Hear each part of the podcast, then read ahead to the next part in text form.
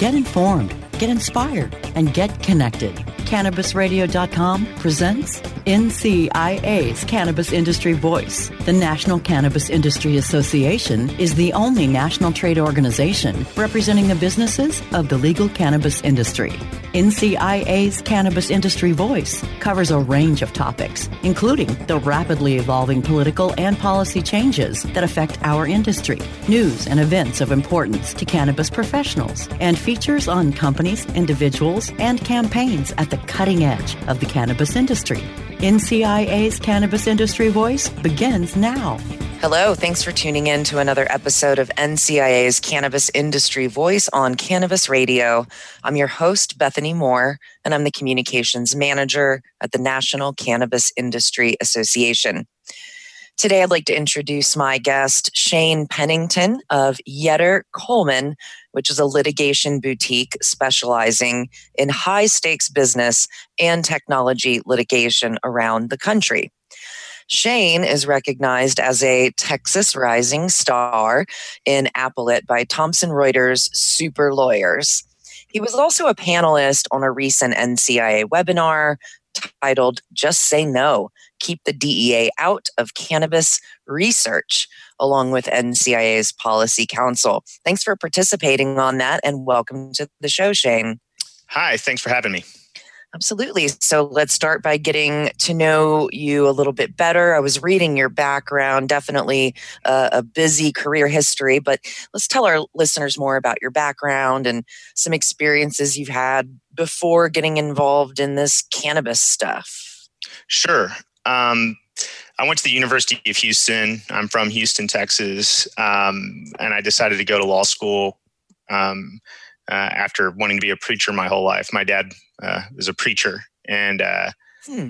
my senior year of college, I decided that that wasn't the way I wanted to go anymore. And my friends and family had always told me you should be a lawyer, but um, I didn't have any lawyers in my family, and so I didn't know anything about law. And uh, so I just kind of started looking into it. Took a year off from college. Ended up going to law school at the University of Texas School of Law. Um, I worked for three federal judges after law school. Um, two of them are in Washington, D.C. I worked at a trial court, federal trial court, and then at the D.C. Circuit Court of Appeals. Um, and I also worked on for another uh, federal court of appeals in Houston um, for the Fifth Circuit. So the judge I clerked for on the district court is Royce Lamberth. He just handled the TRO hearing in the, for the Bolton book. People might have um, heard about that recently. That was him. Um, then I uh, clerked for Judge Jennifer Walker Elrod on the Fifth Circuit uh, here in Houston. Uh, and then I went back to DC and clerked for Judge David Sentelle on the DC Circuit.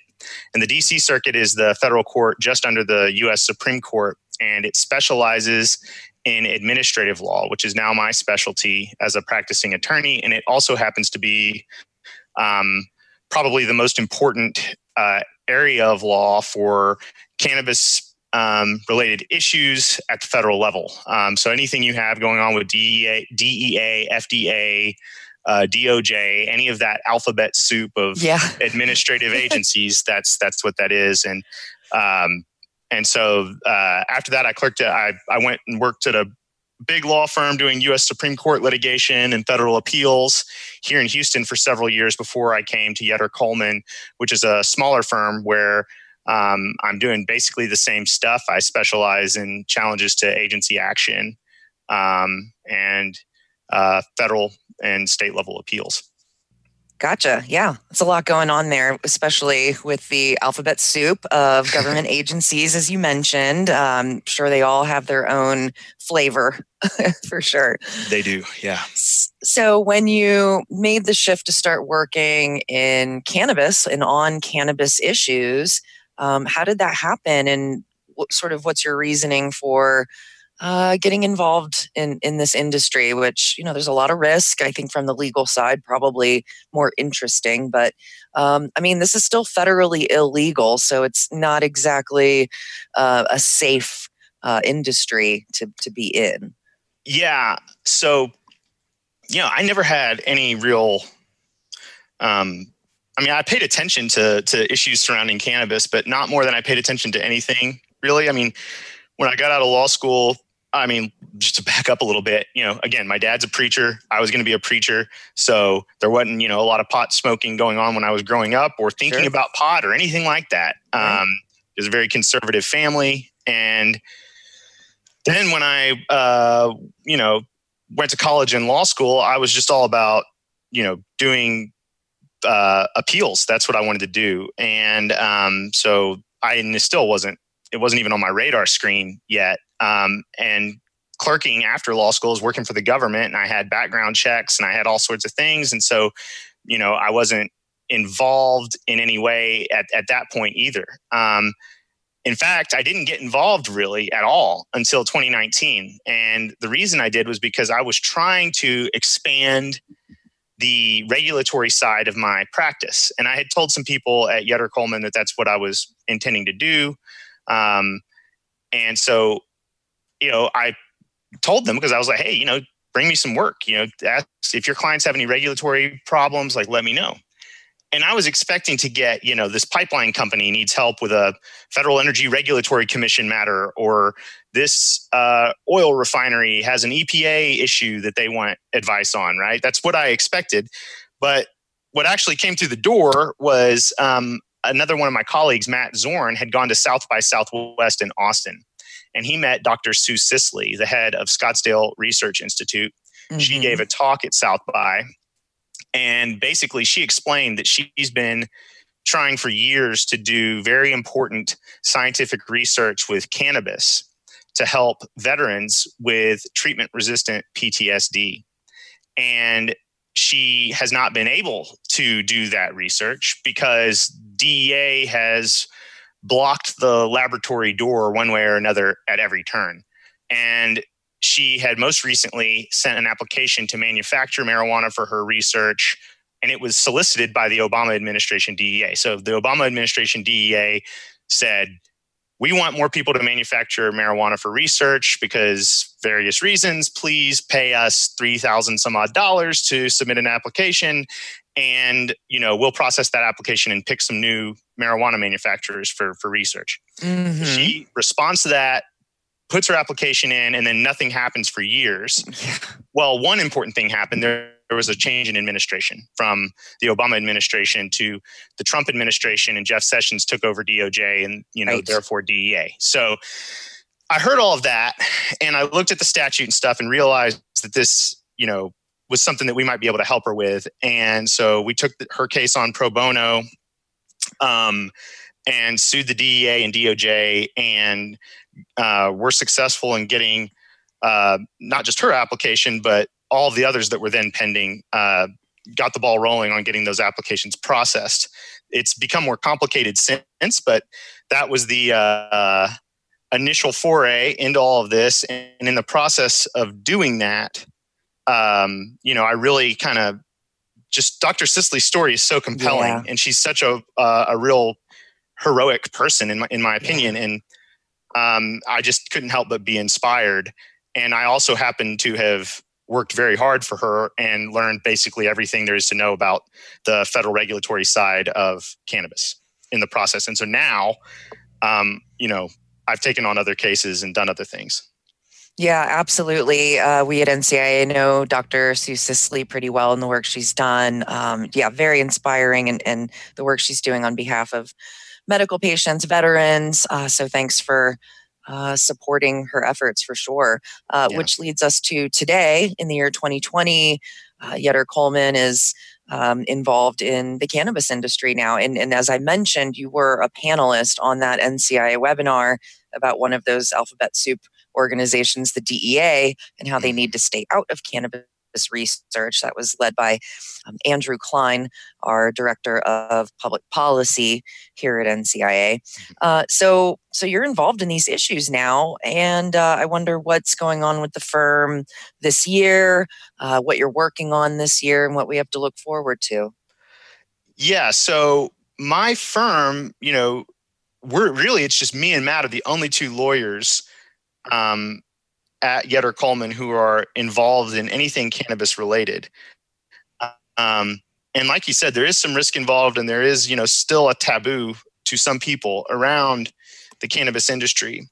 And so we were very grateful when our firm didn't just let us do such a high profile um, matter with Dr. Sisley, but do it pro bono. I mean, we wanted to do it pro bono, but it's another thing to ask the partnership, you know, during uh, difficult times to give you the green light to do that. But we mm-hmm. were able to, you know, once once you hear Dr. Sisley's cause and you hear, you know, what she's doing, um, it's it's just it's it's very compelling, and I don't see how anyone um, could really, you know, not want to support her efforts. Since then, we have pitched many.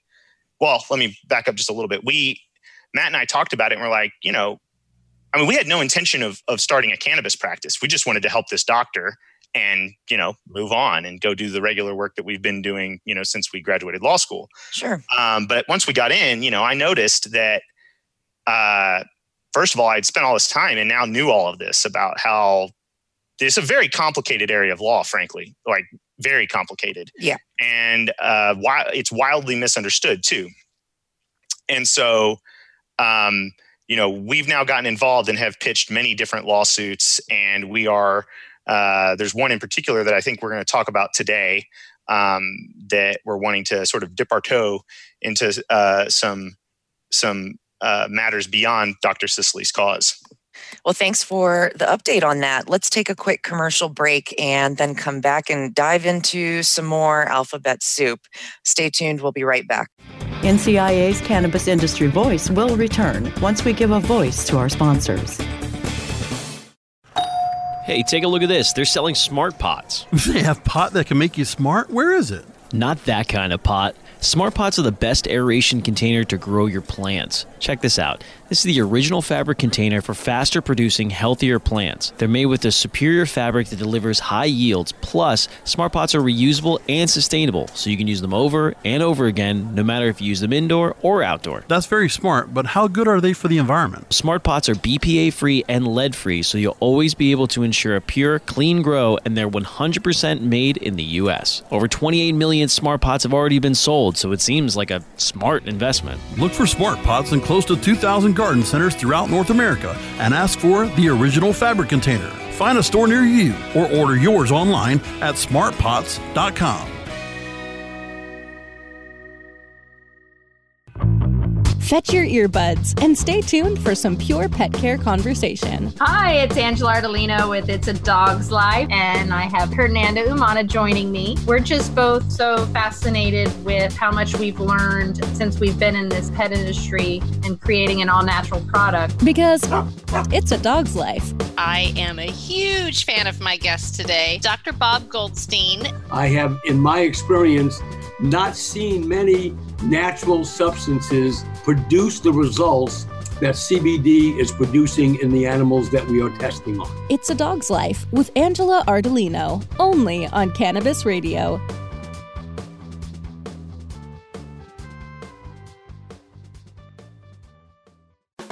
Elevate your everyday with that Shoogies feeling, with the sweet taste of Shoogies. Add a cup of Shoogies to your morning coffee. How sweet it is. Shoogies infuses cannabis and cane sugar to make it the perfect sweetener with benefits. Make your happy hour happier with a dunk of Shoogies in your drink. Order your Shoogies now at S-H-O-O-G-I-E-S dot com or find it in dispensaries throughout California. Whenever you crave a little sweet, pick up Shoogies, the sweet, sweet take anywhere treat. Get informed, get inspired, and get connected with more of NCIA's Cannabis Industry Voice only on CannabisRadio.com. All right, we're back on NCIA's Cannabis Industry Voice on Cannabis Radio. We've been chatting with Shane Pennington from the law firm Yetter Coleman. Uh, so let's let's talk about another alphabet soup, the SBA, the Small Business Administration, what they are, what their role is, and I wonder if they get sued from other industries often. Uh, as we mentioned, the NCIA and other organizations and companies are um, headed forward on putting pressure on the SBA for not allowing cannabis businesses to get benefits, but we'll get into that later. So, but for, for our listeners, let's talk about the SBA and if other industries have issues with their decision making processes often. Um, so the SBA is a Small Business Administration. It's a federal government agency. Um, there are thousands of federal agencies.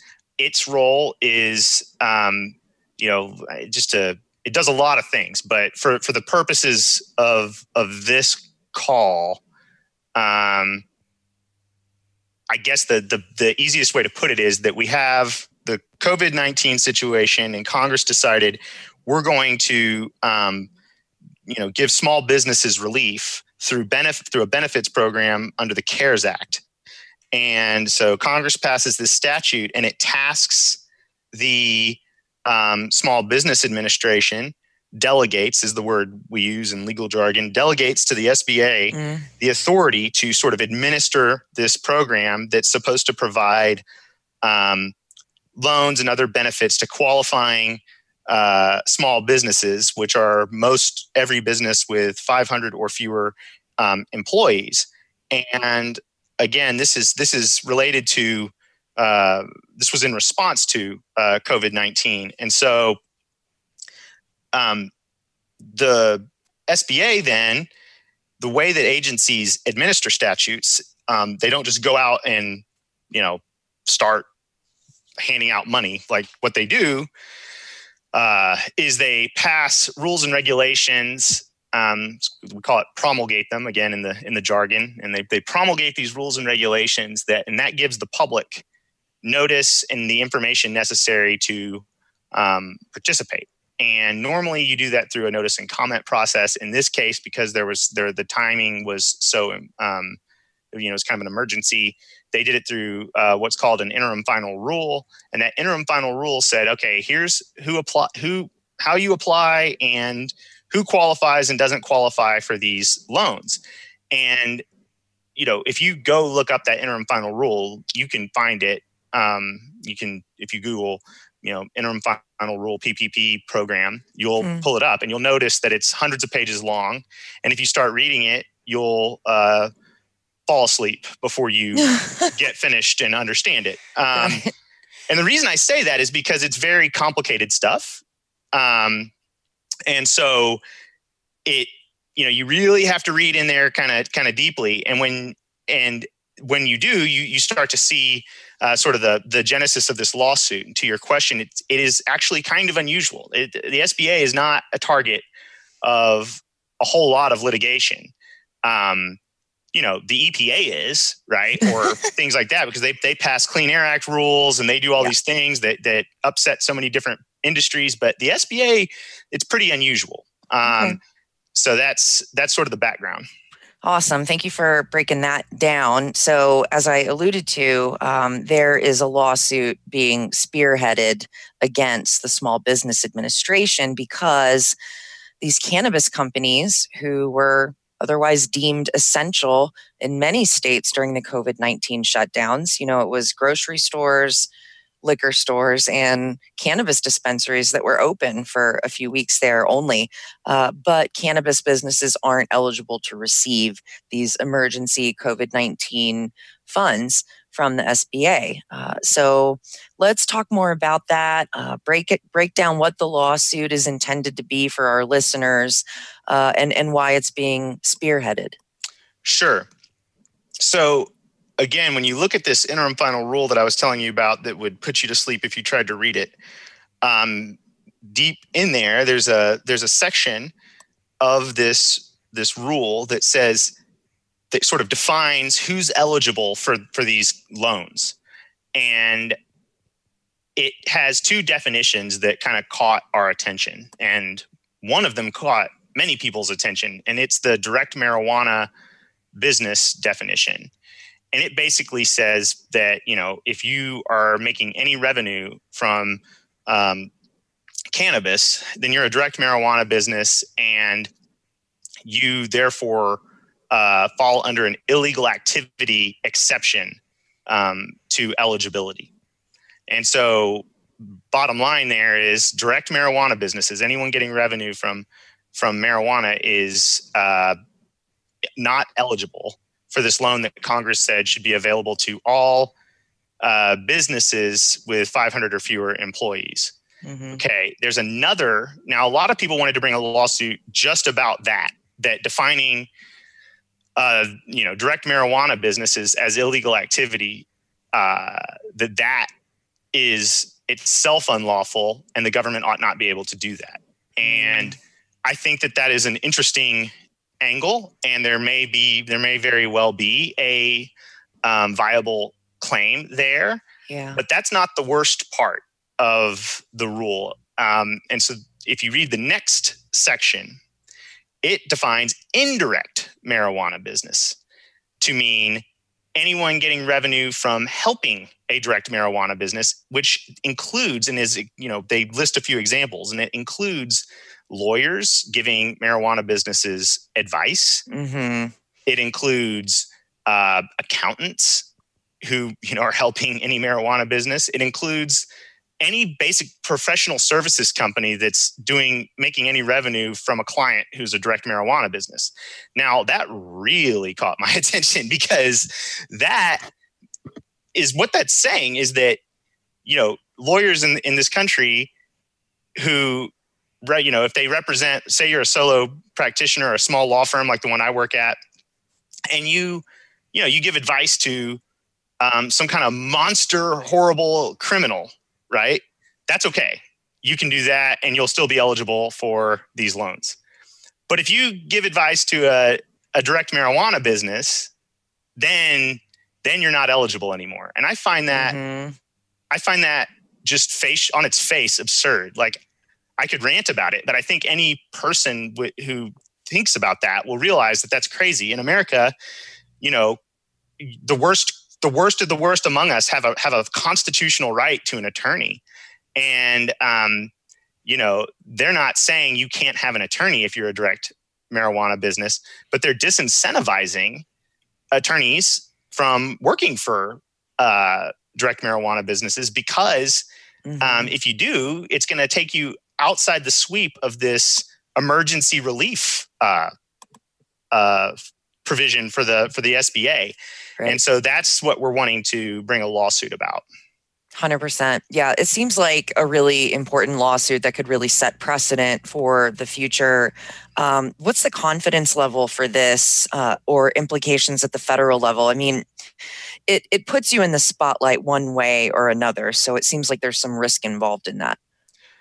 That's that's a really good point. Yeah, I you know we have talked with um, many potential clients about bringing this this particular lawsuit. Um, and I think a lot of people in the in the marijuana industry, you know, th- since marijuana isn't federally legal, they you know have operated kind of under federal regulation, sort of behind it in the shadows of it. They've been, you know, operating under state regulation and they, they're very active at the state level, but they just aren't participating at the federal level. And I've got to say that's that's very different than other industries that you know, uh, other clients I work for as, as, an attorney. You know, I'm, I'm constantly in Houston representing oil and gas clients or airlines or pharmaceutical companies or whatever it might be. And they are very active at the federal administrative level. They know who their regulators are and they are they're letting their voices be heard and they hire teams of attorneys to represent their interests before the agency and in court. And I can guarantee you that they wouldn't let a federal agency define their business as illegal activity and certainly wouldn't let them define the lawyers and other professional services people who like help them as illegal activity but in the marijuana industry uh, no one's doing anything about this they're not they're not suing they're not getting involved and i think the reason is because it's sort of like we could just sort of be on the sidelines we're not regulated at the federal level if they leave us alone we'll leave them alone and for now. That's the key. and that's the key. And, you know, I I'm not trying to say I know people's business better than they do. I don't. But I do think that there are a lot of misunderstandings about the federal level uh, you know, and the the influence that it has over this industry, and it's certainly going to going to have. There, there, we're right. coming to a sort of a crossroads um, where things are not, you know, things are not going to be in the shadows forever, and there we're going to have to start um, getting involved in the federal regulatory side of all of this. And I think this is a great opportunity for um, you know uh, the marijuana industry to say you know sort of draw a line in the sand and say that this this is a this is a bridge too far for us. We're going we're going to say something now. Yeah. Let's talk more about that after we take our last commercial break here. Uh, we'll be right back to chat more with Shane Pennington from Yetter Coleman. So stay tuned. We'll be right back. NCIA's Cannabis Industry Voice will return once we give a voice to our sponsors. Trends in technology, processes, and products. We cover these areas and more on the cutting edge of cannabis. Be informed from the latest initiators of new innovation. Learn about the latest breakthroughs and best practices in the cannabis and hemp industries. Better products, better infrastructure, and better sustainability. The cutting edge of cannabis. Consulted by the American Cannabis Company. Oh, let the marijuana llama tell you something now about a game for your phone gonna make you say, wow! The game's about the game of growing cannabis for cash. Grow the seeds, sell the bud, put the savings in the stash. Little by little, your empire grows large. Put the big celebrities inside your entourage. You can choose to play with Snoop or me or Cheech and Chong. Cypress Hill, Willie Nelson, Wiz Khalifa with a bong. The name of the game is hemping, that's the point. Download and play while you light yourself a joint. The business of cannabis should be no crime. Hemp Inc. is even hot proved by the man who run high times. Oh yeah? Get it on Android and I and iOS today. Marijuana Llama out. Got to tend to me own crops, you know. Money don't make itself. Hemp Inc. Dazed and infused. Join sugar industry expert Latham Woodward for a happier hour each week for a lively and often hilarious discussion on the infusion of cannabis into food, beverages, and life. Explore exciting new culinary landscape trends with fascinating friends and guests who are leading the industry into the uncharted mainstream. Discover curated menus, enhanced cocktails, and live tastings. Life's a little sweeter here on Dazed and Infused.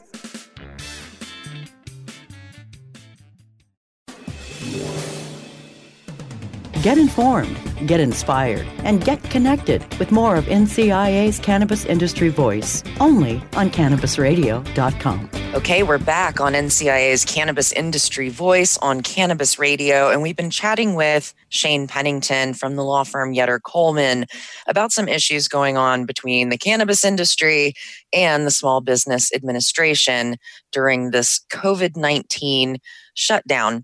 As we mentioned, uh, cannabis businesses are not eligible to receive the emergency funding that has been doled out by the SBA. So, Shane has described a lawsuit that is being spearheaded against the SBA uh, so that we can resolve this issue. Um, Shane, so for, for cannabis companies or anyone listening that wants to get involved in this lawsuit or support its efforts in some way, uh, is there anything they can do or, or what would you advise? Yeah, there are, there are a few things. Um, with this lawsuit in particular, I think people need to be thinking about, um, you know, who are the professional services companies that are that are helping me? Who's my accountant? Who are who's my tax guy? Who's my company's lawyer? Um, and if you know that that that person or that firm or whatever has 500 or fewer employees, you should let them know that they have been defined as doing illegal activity by the SBA and that there's a lawyer out there who's beaten the DEA twice um, who wants to bring a lawsuit to beat the federal government again when it steps out of line when it comes to picking on the cannabis industry. Um, and let them know, you know, that Shane Pennington Matt Zorn, Yetter Coleman are out there to give us a call, reach out. We want to be able to do something uh, to stop this. Um, that's the first thing. The second thing is um, I think people should just start to be more open minded about uh, participating at the federal level. When these rules and regulations come down, they usually ask for public comments, mm-hmm. and it's mm-hmm. time for people in the cannabis industry um, and organization, you know, NCIA files comments filed some recently with sure the DEA, and that is really important. And if you need help with that, again, get in contact with me. I'm sure that NCIA could put you in touch with lots of resources and, and folks who could help. But this is how, if you don't participate, it's sort of like voting. You know, if you don't vote, then you're you're not doing your part to steer the ship in the right direction. And it's kind of the same thing when you're in an industry that's so heavily regulated. Um, it, you got you have to be involved and you have to let your voice be heard not just at the state level but also at the federal level. And i think that you know i'm making this point now and i'm the only one i you know i guess there are probably other people who feel the same way.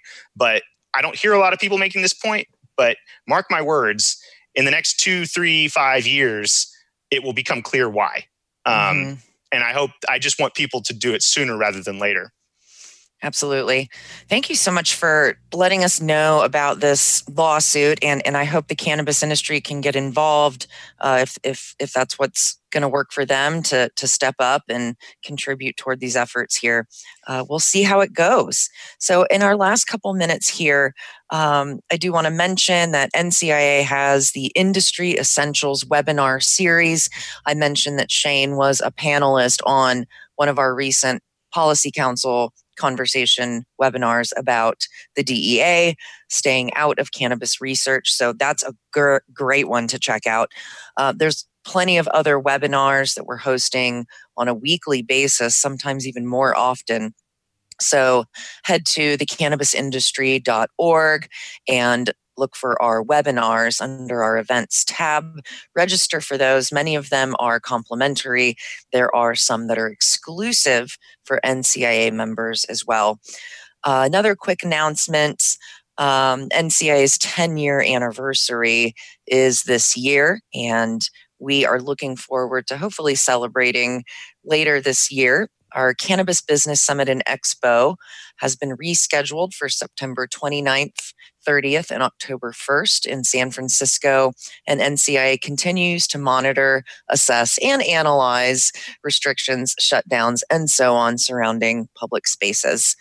Another quick announcement uh, NCIA's Equity Scholarship Program was announced in late June for social equity applicants and licensees. I encourage you to look for more information about that as well and spread the word.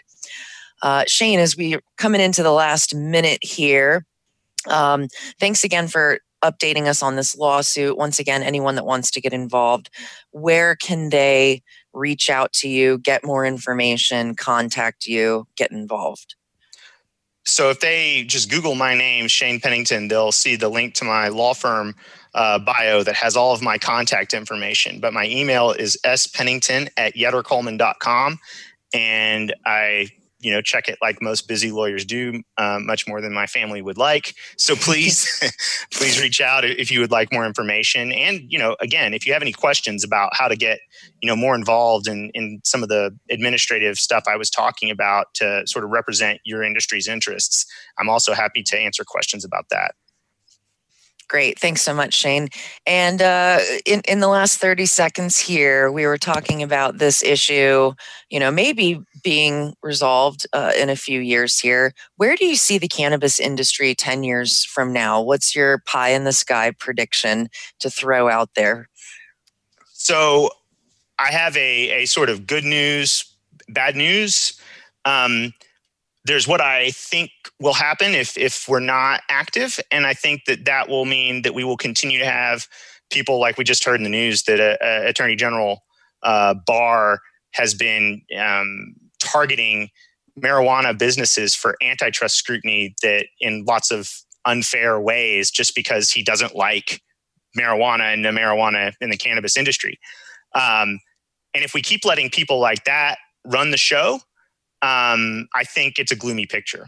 But I think that if we become more active and more involved and and do the things that we can do, um, we could end up having, uh, you know, uh, a much better, fairer administration running the show that would uh, hopefully realize, you know, all the uh, business and other benefits of, of cannabis that would, you know, allow us to continue to to grow even under uh, federal regulation. And I think that that will allow interstate commerce and sort of the other benefits that come with that. And I'm yeah. hoping that in the next five, you know, 10 years, that will finally happen. Yeah, yeah. Interstate commerce is definitely an interesting one for sure. All right. Well, we have run out of time, but thank you so much, Shane, for jumping on this podcast with me today. I'm sure our listeners are interested to hear about how uh, the lawsuit being spearheaded against the SBA will go. So, thank you again for being on the show. And thanks everyone for tuning in to another episode of NCIA's Cannabis Industry Voice. Until next time.